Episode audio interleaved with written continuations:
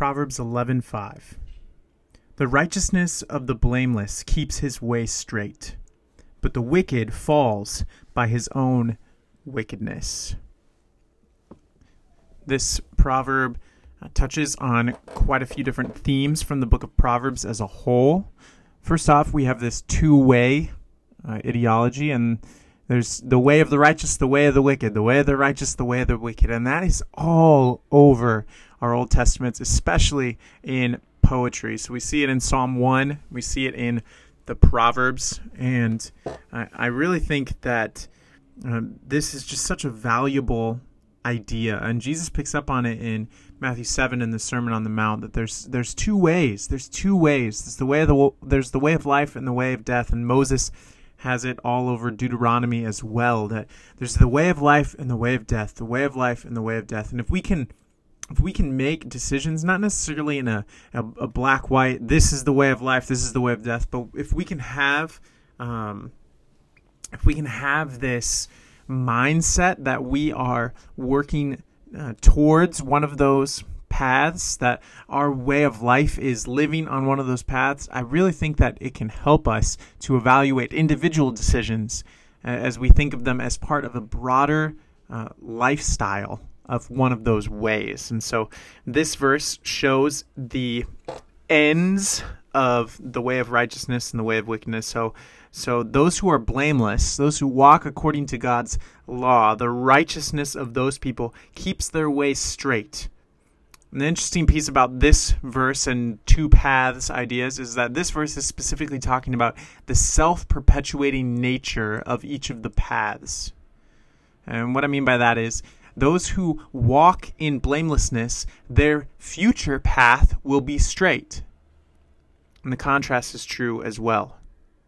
In that the wicked will fall by his own wickedness. And so there's there's a falling probably uh, into destruction and then also into further wickedness. That that, that wickedness is also self perpetuating.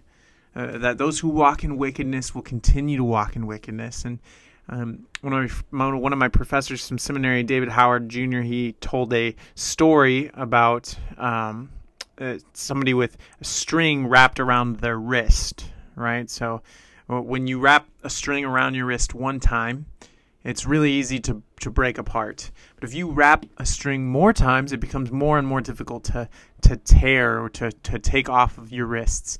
And if you wrap the, the string around just over and over and over and over again, eventually it becomes stronger than just that individual string and becomes almost impossible to break. And that's what uh, what this passage is talking about. For those who walk in wickedness, their wickedness ends up being their own downfall, their own demise. They've wrapped this string around their life so many times that what they're going to choose, what they're going to do, almost seems inevitable. That's why it's so important to cultivate habits, habits of living.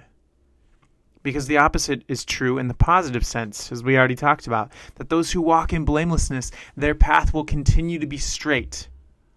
A lot of times, the hardest decision to make is the first decision and then as we continue to make it over and over again, it becomes ingrained into us so that we walk in a certain manner moving forward. And so we can just pray that for the areas of our life that we are not on a good path, God would show us those things and break us from those habits.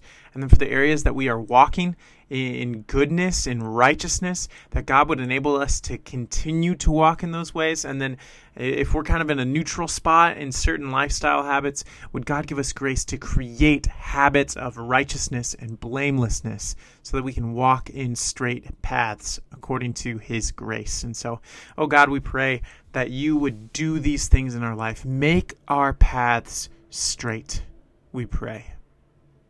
For those of us who are stuck on a in a habit of destruction or a habit of uh, pattern of wickedness, would you liberate us from those things? It gets harder and harder to walk away from those sins as we walk in them longer and longer. So I pray that you would uh, just uh, show us where we need your free freeing work, and then would you do it in our lives? And then uh, the areas that we can create good habits, would you help us to walk in righteousness and blamelessness so that uh, we have healthy lifestyles living on the path of life? And then, God, for the areas that we are uh, doing well, whether it be prayer or Bible reading or uh, focused time with our families to your glory. I pray in, in whatever area that is, would you strengthen us and uphold us in those habits and help them to become uh, just features of our lives moving forward and uh, to the end of our days. And so I pray that you would do this work in us in Christ's name. Amen. It's Proverbs 11, verse 5.